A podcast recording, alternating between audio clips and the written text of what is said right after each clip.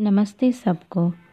मैं अपना एक पॉडकास्ट स्टार्ट करने जा रही हूँ और इस पॉडकास्ट के तहत मैं हर दिन नावल का एक एक चैप्टर पढ़ के सुनाऊँगी।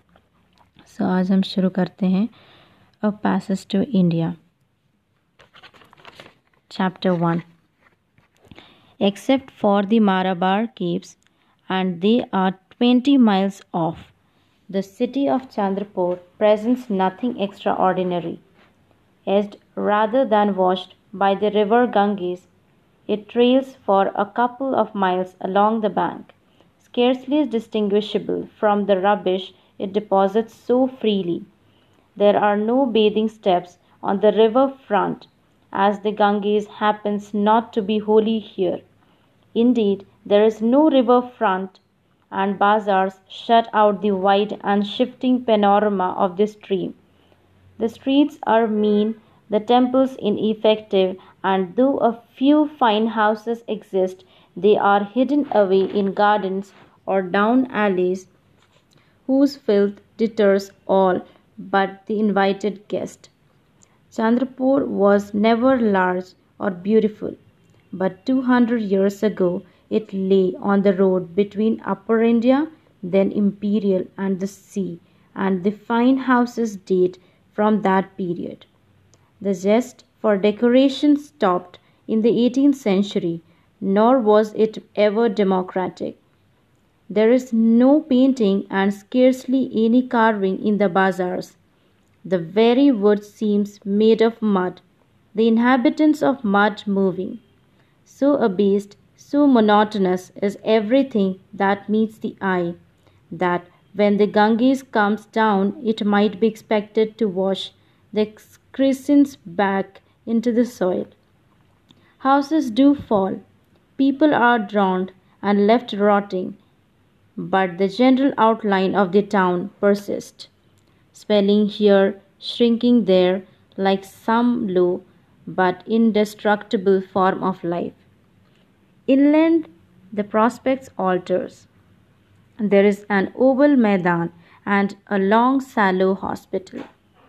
Houses belonging to Eurasians stand on the high ground by the railway station. Beyond the railway, which runs parallel to the river, the land sinks, then rises again rather steeply. On the second rise is laid out the little civil station and viewed hence, Chandrapore appears to be a totally different place. It is a city of gardens. It is no city, but a forest sparsely scattered within with huts. It is a tropical pleasaunce washed by a noble river. The toddy palms and neem trees and mangoes and people that were hidden behind the bazaars now becomes visible and in their turn hide the bazaars. They rise from the gardens where ancient tanks nourish them. They burst out of stifling purlieus and unconsidered temples, seeking light and air, and endowed with more strength than man or his works, they soar above the lower deposit to greet one another with branches and beckoning leaves, and to build a city for the birds. Especially after the rains do they screen what passes below. But at all times, even when scorched or leafless, they glorify the city to the English people who inhabits the rise, so that newcomers cannot believe it to be a meagre as it is described, and have to be driven down to acquire disillusionment. As for the civil station itself, it provokes no emotion. It charms not, neither does it repel. It is sensibly planned, with a red brick club on its brow, and farther back a grocer's and a cemetery, and the bungalows are disposed along roads that intersect at right angles. It has nothing hideous in it, and only the view is beautiful. It shares nothing with the city except the overarching sky. The sky, too, has its changes.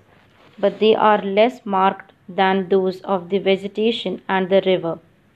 Clouds map it up at times, but it is normally a dome of blending tints and the main tint blue. By day, the blue will pale down into white where it touches the white of the land. After sunset, it has a new circumference, orange, melting upwards into the tenderest purple. But the core of blue persists, and so it is by night. Then the stars hang like lamps from the immense vault. The distance between the vault and them is as nothing to the distance behind them, and that farther distance, though beyond color, last freed itself from blue. The sky settles everything, not only climates and seasons, but when the earth shall be beautiful. By herself she can do little, only feeble outbursts of flowers. But when the sky chooses, glory can rain into the Chandrapore bazaars or a benediction pass from horizon to horizon.